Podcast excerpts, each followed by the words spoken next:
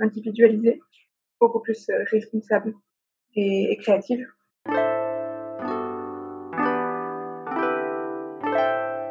Bienvenue sur Qu'est-ce que la mode ? Le podcast qui pose cette unique question et nous invite à de multiples discussions. Je m'appelle Elsie Pommier et je suis designer de l'individu. Cette émission est mon moyen d'étudier ce vêtement qui nous habille et j'en profite pour faire connaître les métiers qui font l'habit. Chaque lundi, retrouvez Audrey Millet, historienne, et moi-même, pour un instant culture. Et les vendredis, une interview d'un acteur de la mode. Le podcast est disponible sur toutes les plateformes. Abonnez-vous pour rester informé et partagez votre avis. Habillés, habilleurs, bonne écoute.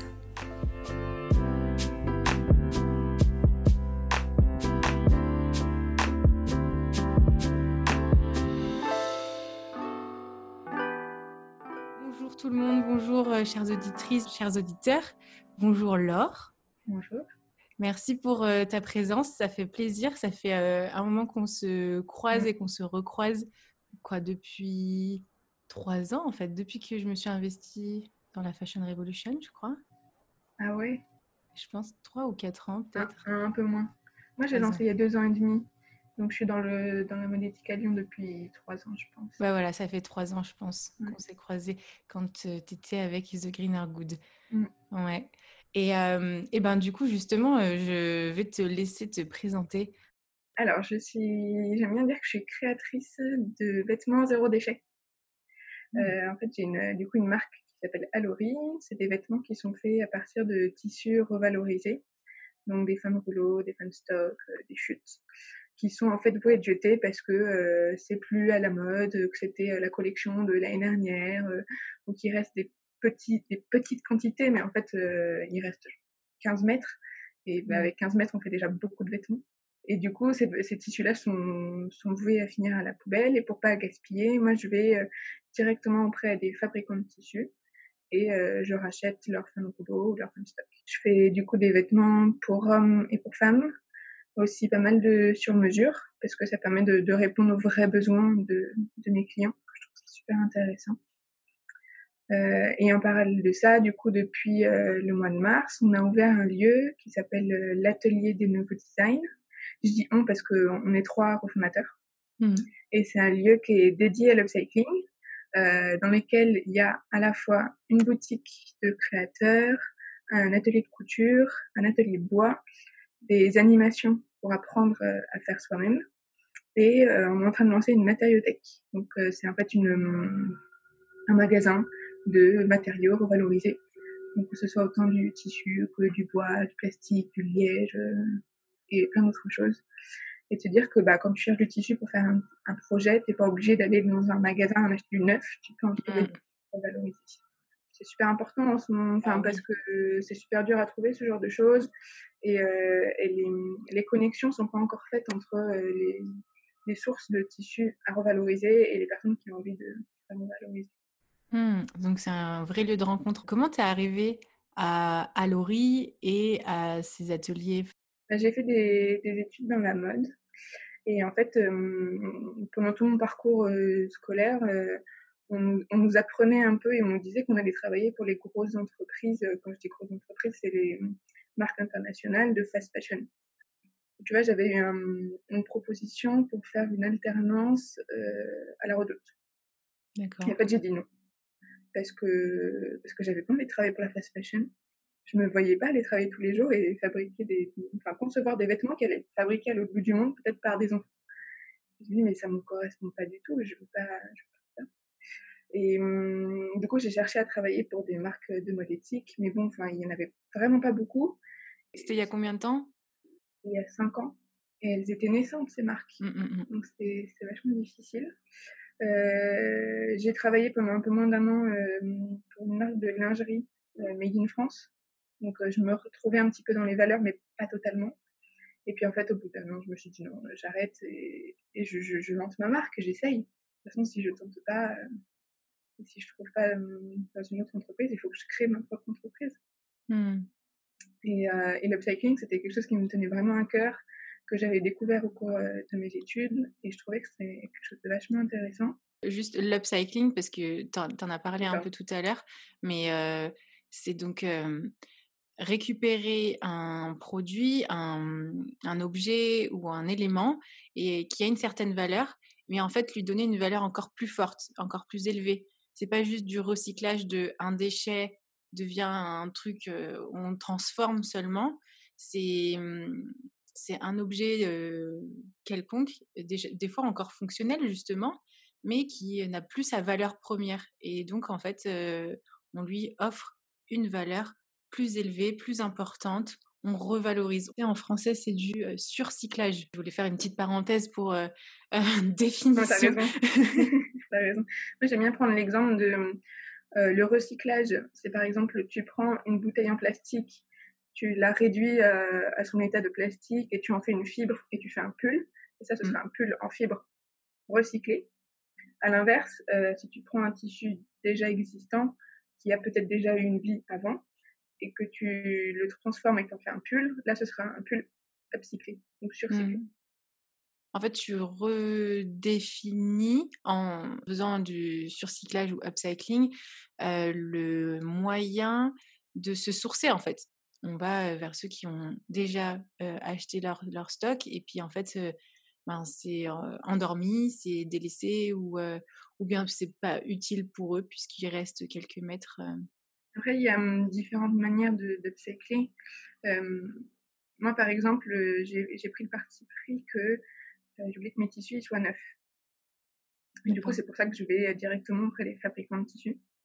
Parce que là, je suis assurée qu'en fait, ils sortent juste de l'usine. Et pour beaucoup, c'est des tests, des prototypes qui sont... peut-être c'est des tests qui sont nickels, qui sont validés. Mais simplement, ils n'ont pas été vendus parce qu'il n'y a que 3 mètres. Alors qu'en fait, on peut en faire beaucoup de choses. Ou alors, comme je disais, donc des fun stocks, des stocks dormants qui sont dans un entrepôt, qui n'ont jamais été utilisés. Mais il y a d'autres manières de sourcer. Par exemple, il y en a qui utilisent des matériaux qui ont déjà eu une vie. Donc, par exemple, un vêtement qui a déjà vécu, qui est existant, mais simplement, la coupe, elle n'est plus trop actuelle. Ou alors, il y a des petits détails qui font qu'on ne porte plus aujourd'hui. Et en venant changer des choses, en retravaillant la coupe, en ajoutant des customisations dessus. On peut aussi prendre un vêtement déjà existant et le transformer dans quelque chose de complètement différent. Je peux prendre une chemise et en faire un sac. Ou en faire un vêtement homme, ou en faire un vêtement enfant. Ouais, du coup, ça démultiplie totalement les sources. Et du coup, ça influence énormément tout ton processus créatif, en fait. Et c'est ça que je trouve génial.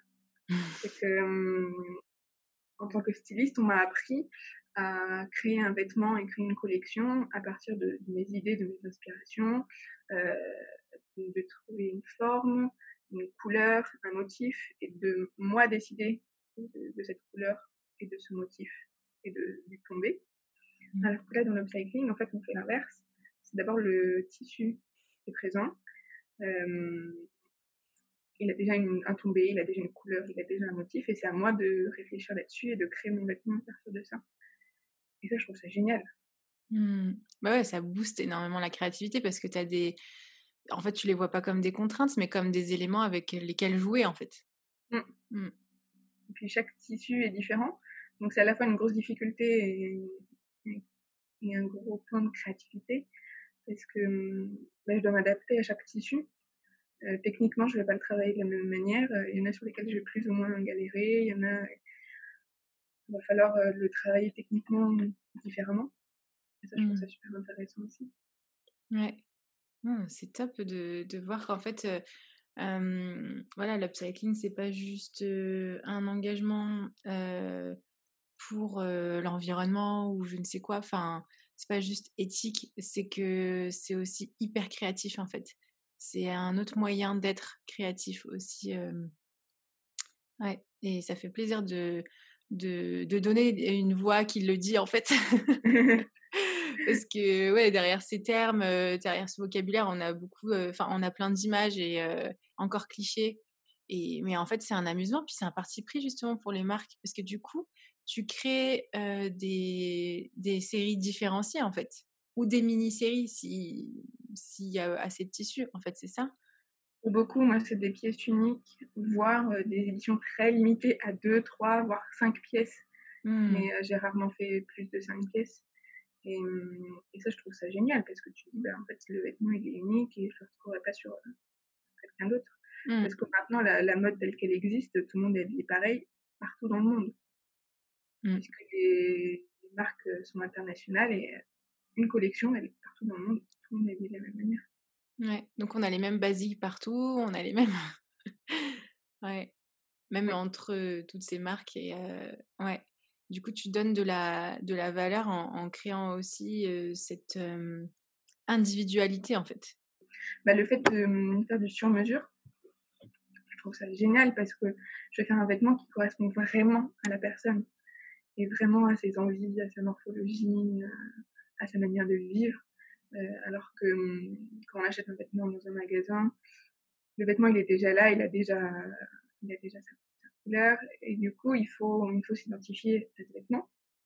Et malheureusement les modes et les tendances qu'elles existent aujourd'hui, c'est on dit cette saison c'est telle tendance et tu vas devoir t'habiller comme ça. Et il y en a qui réfléchissent même pas et qui disent ok c'est la tendance donc je m'habille comme ça, même si ça me correspond pas, même si c'est pas l'image que je veux donner, même si c'est pas mon identité. Alors qu'avec le sur-mesure, je peux vraiment aller chercher l'identité de la personne et lui proposer un vêtement qui lui correspond. Ouais, c'est intéressant. Ouais, l'identification, j'avais jamais discuté de ça comme ça, dans le sens où, oui, quand on va acheter ou prendre un vêtement, j'en discute avec mes clients dans le concern image, mais dans le processus d'achat, il y est aussi dans le sens où on s'identifie avec notre état émotionnel et tout ça du jour, quand c'est dans notre penderie déjà. Mais quand c'est dans un magasin, il y a aussi ce processus d'identification, mais un peu plus global sur notre personnalité, notre caractère, ce qu'on aime, ce qu'on n'aime pas. Ouais, c'est super intéressant. Donc, beaucoup de discussions, en fait, alors, avec tes clients, du relationnel, en fait. Ouais. Est-ce que... Moi, je trouve ça génial. C'est au début... Il faut réussir à comprendre la personne, à comprendre sa manière d'être, sa manière de vivre. Et moi, je vais vraiment te pousser à aller chercher comment tu vas au travail le matin. Est-ce que tu vas en bus ou en vélo? Si tu vas en vélo, ça aura un impact sur ton vêtement. Et je vais te proposer un vêtement qui sera coupé différemment. Oui. Si tu as des enfants en bas âge, tu as besoin de tout ce qui soit pratique, qui se salissent pas, tout comme ça. Et du coup, ça, je trouve ça hyper intéressant, c'est d'aller chercher plus loin et d'aller créer un vêtement qui soit vraiment adapté. Ça, et du coup, chaque vêtement est vraiment, vraiment unique puisqu'il s'adapte vraiment à la personne et à sa manière d'être. Et du coup, tu réunis fonctionnalité et esthétique, naturellement, en fait, en faisant ça. Parce que des fois, on croit qu'il faut choisir entre l'un et l'autre, mais en fait, non. Ouais, pour moi, c'est hyper important qu'un vêtement soit fonctionnel et dans lequel on se sente bien. Parce que si on se sent bien dedans, on va le faire transparaître aussi. Ouais. Et des fois, c'est des petits détails, c'est trois fois rien, mais c'est un tissu qui est un peu plus élastique, ou c'est une poche à tel endroit, ou c'est une coupe qui me permet de faire tel mouvement, d'avoir un peu plus d'amplitude, d'aisance quelque part. Et du coup, ça, ce parcours et cette façon de vivre donc, et d'avoir construit Alory, quelle définition ça te donne de la mode ?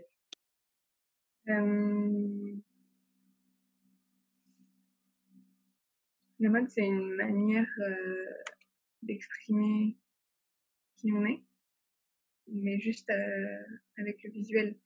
C'est une communication non verbale. À travers mon vêtement, j'exprime quelque chose.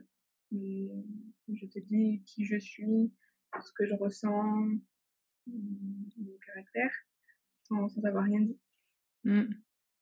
Et c'est une manière aussi de s'amuser, de pouvoir s'exprimer différemment en fonction du jour, en fonction de notre état d'esprit, de ce qu'on a envie de communiquer. S'il y a un jour, je me sens super super énergique, que j'ai envie de transmettre plein de choses, de rayonner, je peux m'habiller différemment qu'un jour où j'ai envie d'être plutôt calme, tranquille, un peu transparent. Et là, je trouve ça super intéressant. Tu transmets des choses complètement différentes. Ouais, bah pour soi-même et puis pour l'autre, en fait, aussi. Hein, ouais.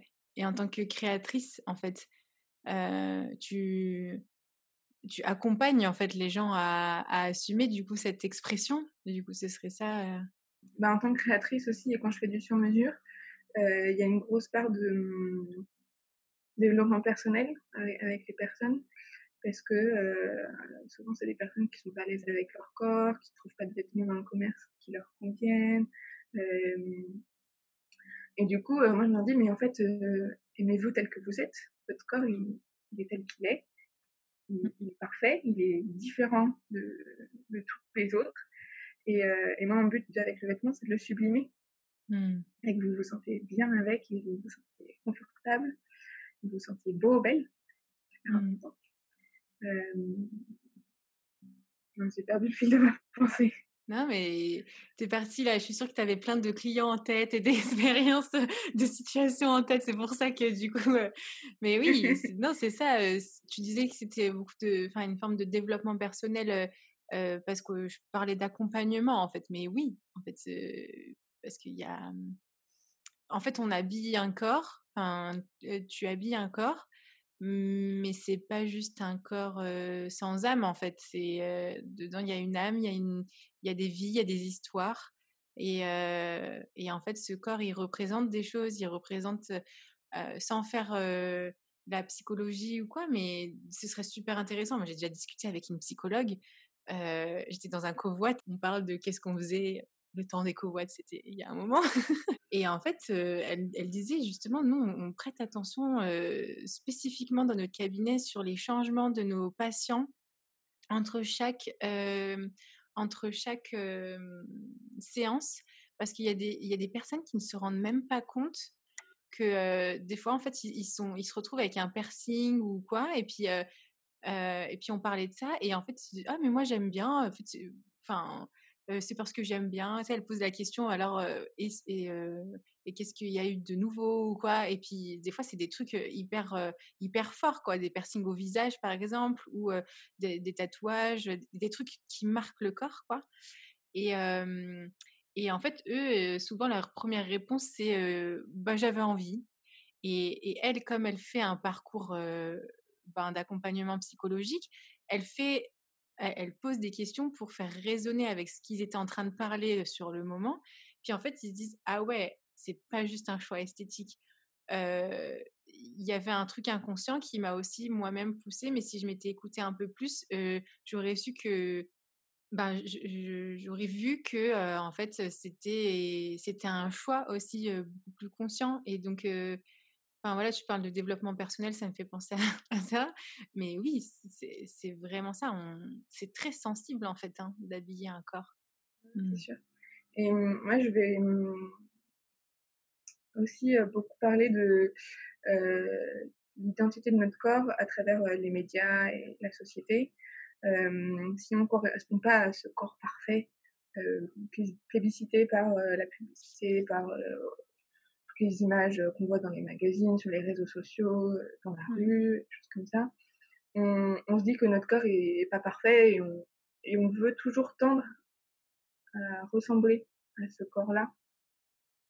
Mais il faut réussir à s'en détacher, et c'est pas parce que c'est ce que la société a dit que c'était le mieux, le corps parfait, que tout le monde doit ressembler à ça. Et de toute façon, notre corps, il est tel qu'il est, on ne peut pas le modifier jusqu'à...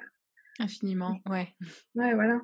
Et surtout en termes de morphologie, il y a souvent des clients qui disent non, mais moi j'ai des épaules trop comme ci ou trop comme ça, j'ai la taille qui n'est pas assez ci ou pas assez ça, la poitrine trop machin, ou le dos trop bidule. Tu te retrouves dans un cabinet de docteur médecin esthétique, je ne suis pas là pour ça.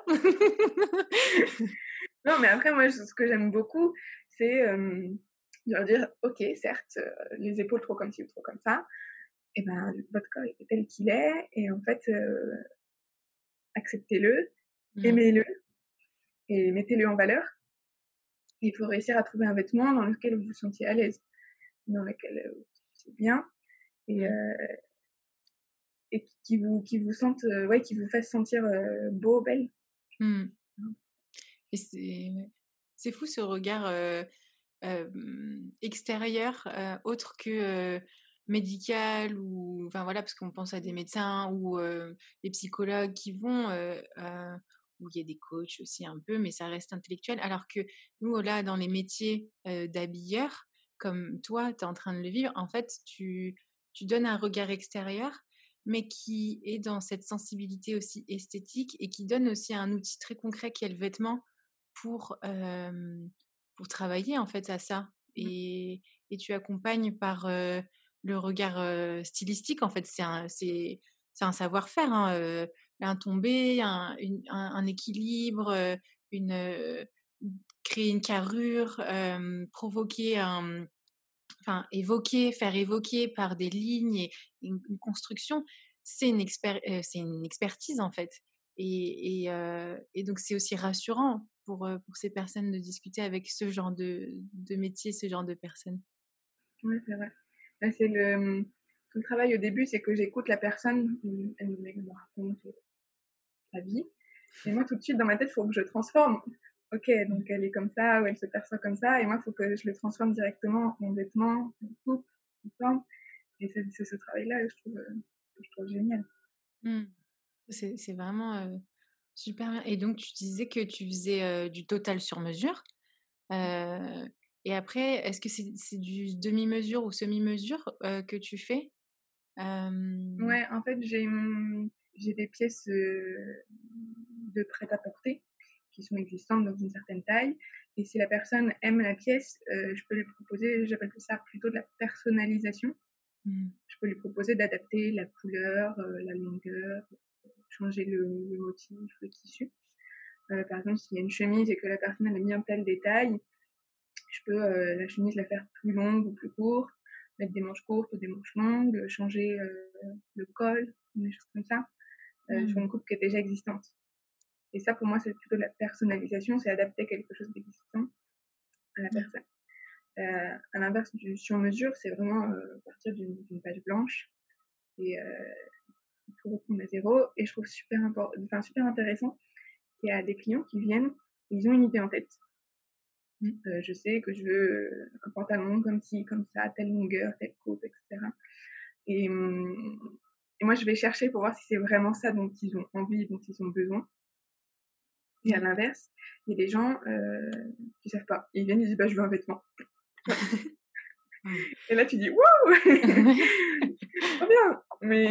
Et du coup, là-dessus, il faut réussir à comprendre quel est leur besoin, quelle est leur envie, qu'est-ce que je peux leur proposer. Donc, ouais, ils vont se sentir à l'aise. Mm. Et je trouve ça génial. Et au fur et à mesure des discussions, je leur montre des modèles, des dessins, je montre plein de choses. Et, ah bah oui, ça j'aime bien, non, ça j'aime pas, je me vois plutôt là-dedans. Et ça, c'est tout le processus créatif. Ah ouais, c'est top, parce que du coup, tu passes du dessin au produit fini et porté et qui se balade dans la rue, quoi. C'est énorme. Ouais. Il y a une phase aussi comme j'utilise des tissus revalorisés, en fait, j'ai un stock de tissus à l'atelier.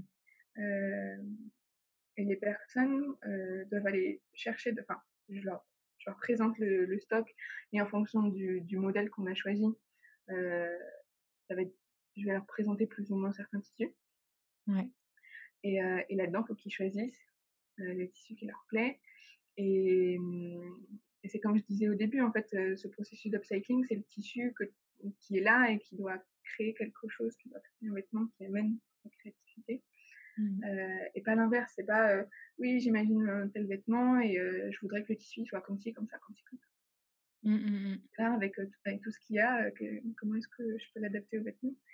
Et c'est trop marrant ce choix, parce que c'est hyper dur de choisir un tissu. Surtout mes clients, ils connaissent pas le secteur, et donc du coup c'est difficile de choisir un tissu en fonction du tombé, de la qualité, de l'épaisseur, etc. Alors que moi j'ai plus ce regard et je sais vers quel tissu m'orienter, donc j'essaye de les guider comme ça. Mais on passe facilement une heure à regarder comme ça tous les tissus, à tous les sortir, et c'est un chouette moment aussi. Ah ouais, ah oui, mais c'est sûr, c'est de créer avec quelqu'un, mais et cette même personne, c'est pour elle, en fait, c'est hyper riche, en fait, c'est hyper enrichissant parce que le vêtement, il est déjà projeté dans un mode de vie, une personnalité. Et du coup, même si c'est par exemple une coupe basique, il y a quelque chose d'ultra personnel qui va être là. Et puis je pense aussi, ce qui transforme aussi la mode, c'est la durabilité de la pièce. Et la durabilité, il y a la solidité, mais il y a aussi le rapport émotionnel qu'on a avec.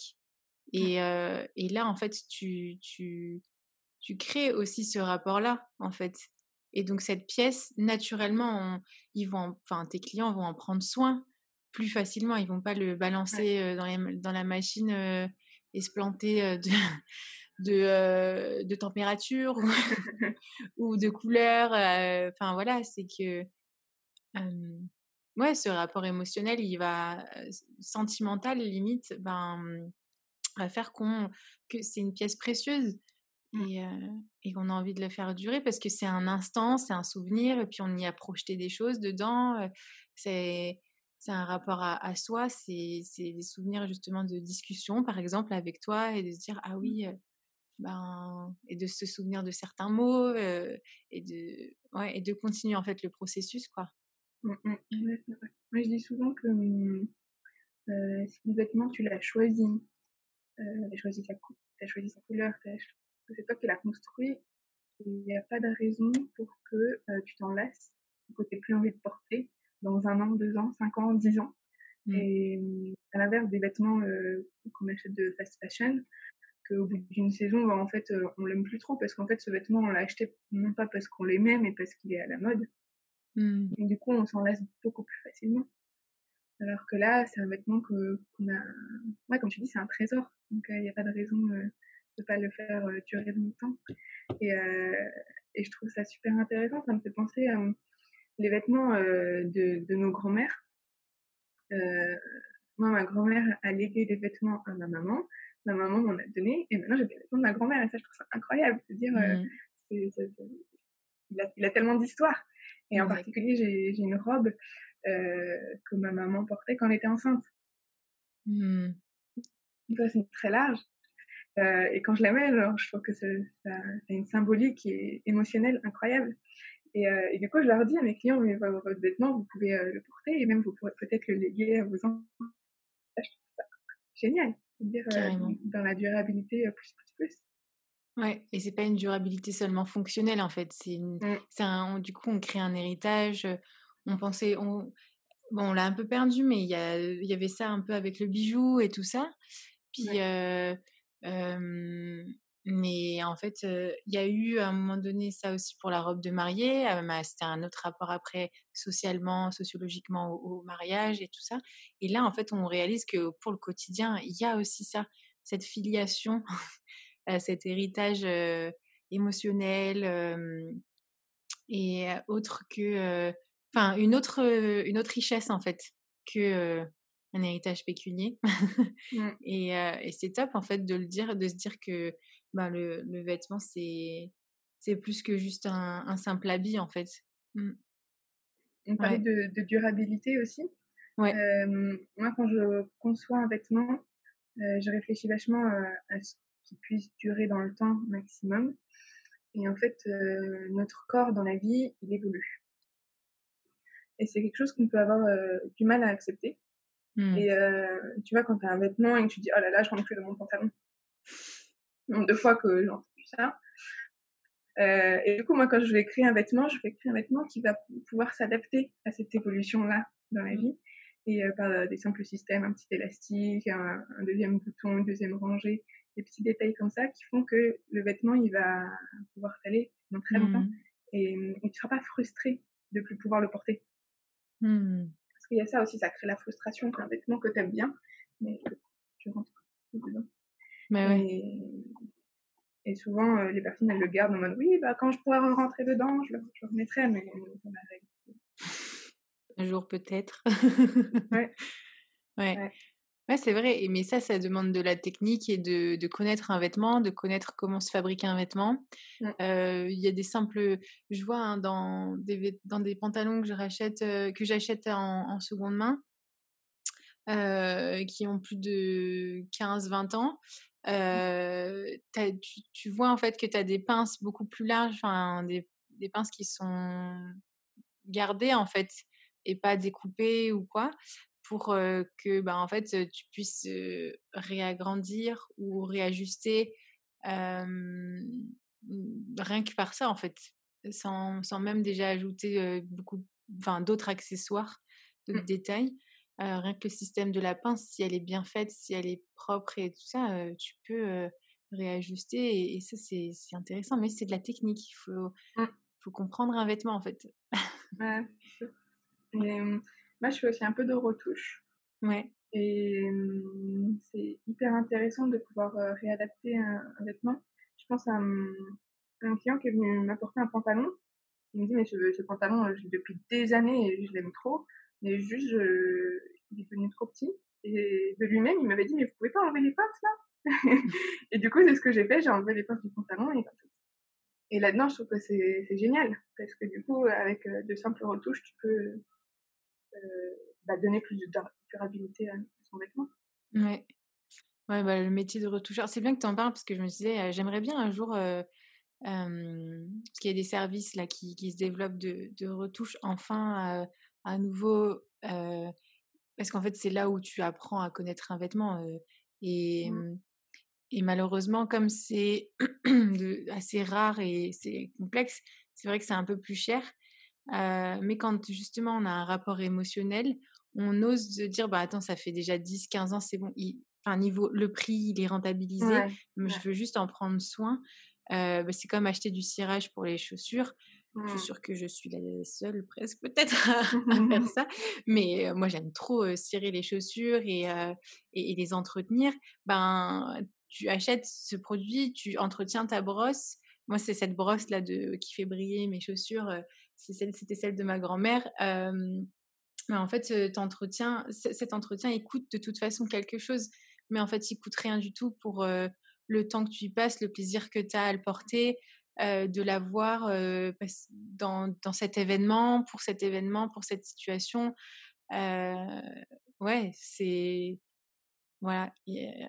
On sait que rien n'est gratuit, mais en même temps, c'est juste de l'entretien, en fait. Et ça coûtera moins cher à long terme, en fait. Ouais. Je pense que maintenant, dans notre société, vu que tout est rapide, tout va super vite, on n'a pas envie de passer du temps à entretenir le vêtement. S'il est abîmé, taché, on va le mettre à la poubelle ou au recyclage, mais on n'a pas envie de passer du temps à le réparer.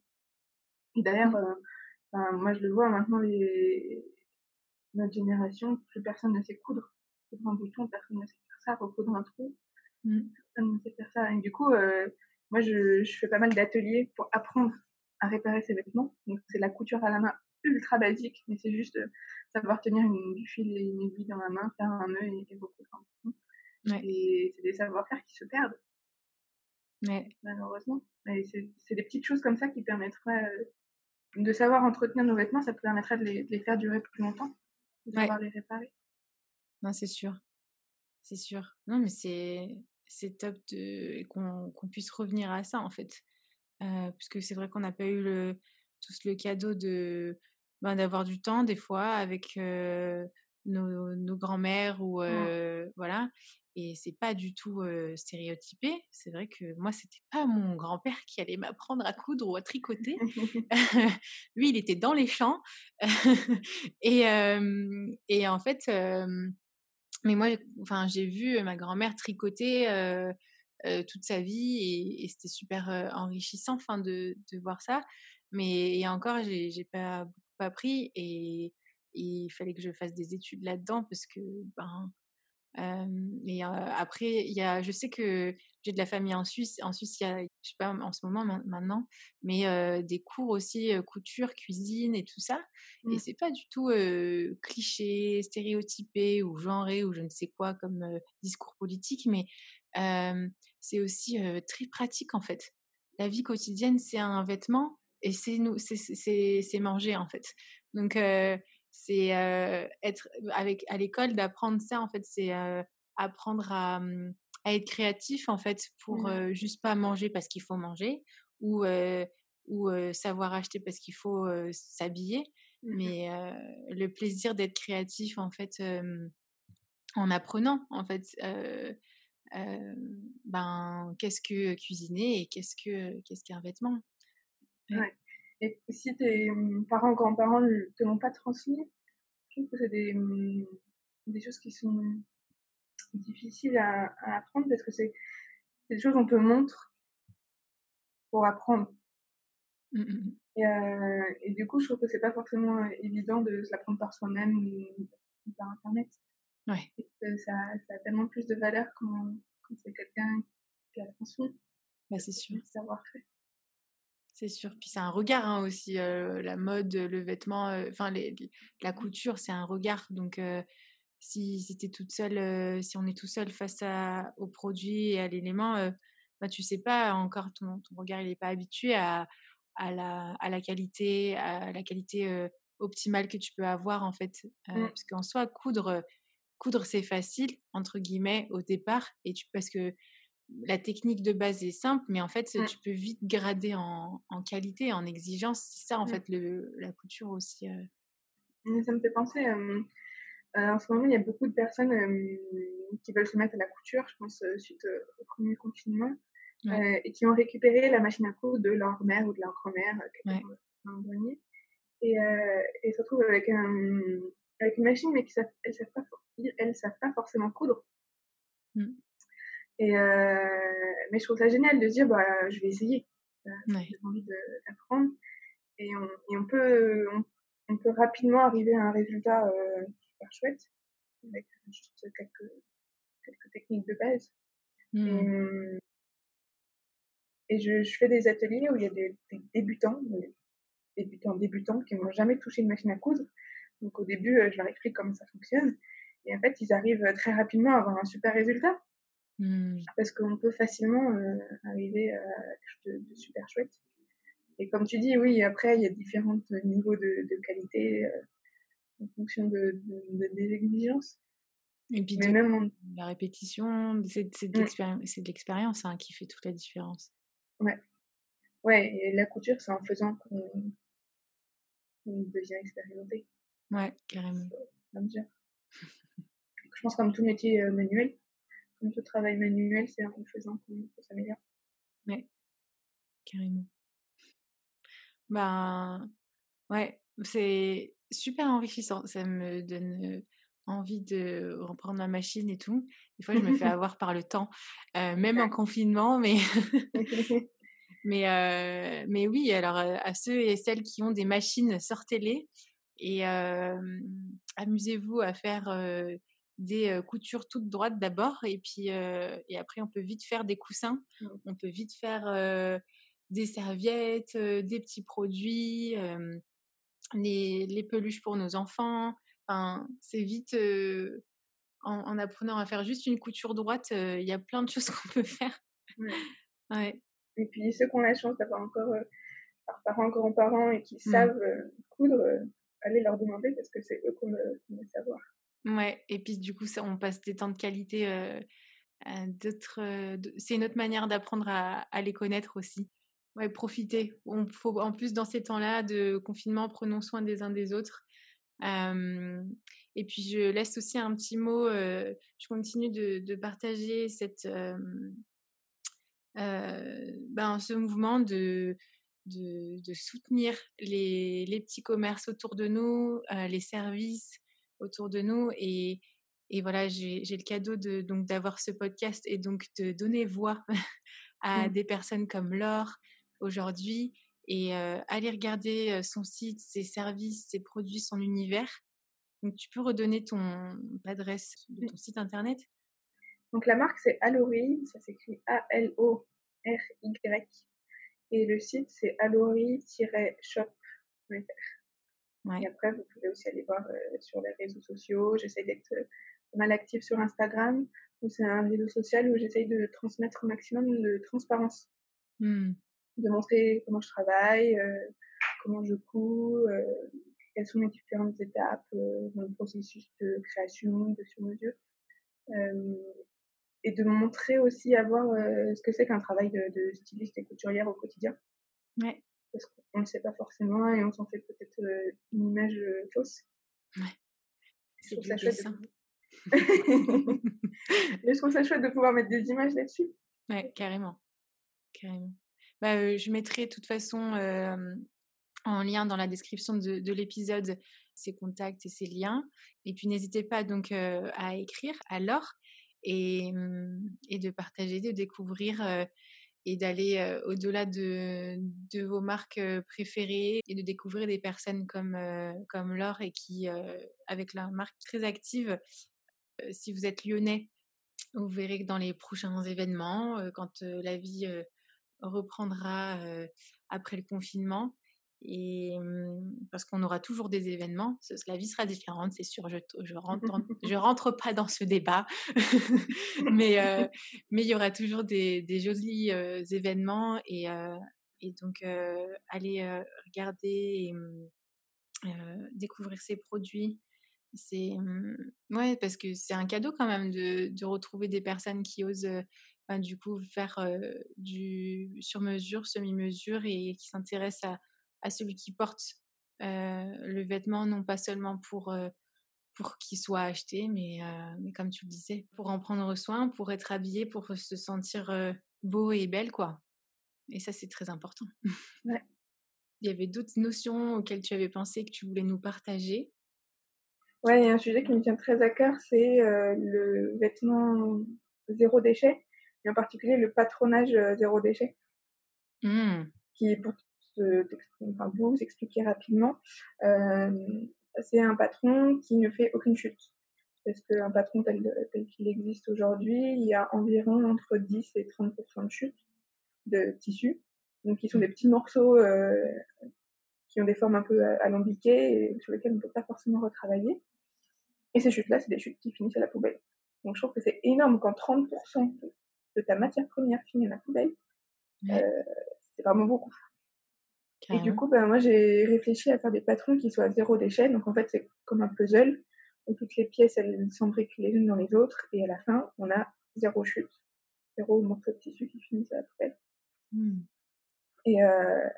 Et c'est encore tout un autre processus, une autre manière de réfléchir sur le vêtement. J'allais dire, tu as plein de processus créatifs, en fait, plein de contraintes, mais positives, créatives. C'est top. Donc le patronage zéro déchet, c'est vraiment un processus à développer et qui est encore un peu méconnu. Il y a des costumiers qui s'amusaient avec ça. Alors je ne sais plus le nom, il faudrait que je retrouve, mais c'était il y a un petit moment. Mais oui, c'est très très peu développé aussi ce processus-là. Mais en fait, c'est quelque chose qui est très nouveau. Ouais, mais là tous les éléments, tous les, on va dire les points de départ de création dont tu parlais, c'est en fait c'est des étapes qui se retrouvent de toute façon dans toute production, dans tout parcours de fabrication, mais en fait tu viens les re-questionner, tu changes l'ordre des étapes. Et ça, c'est intéressant et ça rend créatif, en fait. C'est pas parce que, le Fordisme a fait qu'il y a un processus qui est peut-être plus rapide, plus rentable pour créer en masse. Mais en fin de compte, on a le droit aussi de les re-questionner et de mettre en doute, si je puis dire, pour être créatif, en fait. Je pourrais parler pendant des heures. Ouais, c'est sûr. Mais si tu veux, on refera une autre interview avec grand plaisir. Tu es la bienvenue, sache-le. Merci. moi aussi, hein, j'aimerais bien discuter des heures. Enfin, j'aimerais... J'en discute facilement des heures. C'est pas pour rien que je fais le podcast, j'avoue, je crois. C'est pour me dire, bon, bah, je perds pas mon temps non plus, c'est des conversations utiles pour les autres. Pour terminer, est-ce que tu aurais 3 mots qui résumeraient ouais, cette mode dont on a parlé et aujourd'hui? Pour moi, la mode d'aujourd'hui, être individualisée. Pour pouvoir mettre en valeur la personnalité de chacun, chacune. Il faut qu'elle soit beaucoup plus responsable et durable. Il faut vraiment qu'on mette le paquet là-dessus et que toutes les marques s'engagent pour tendre là-dessus et créative. Le vêtement, c'est une manière de s'exprimer et qu'on puisse tous s'exprimer à notre manière. Bah, je trouve que ça résume bien ce dont on a parlé et qui est une juste mode, du coup. Bah, merci beaucoup à Laure. Merci à toi, j'ai beaucoup aimé de tout ce sujet.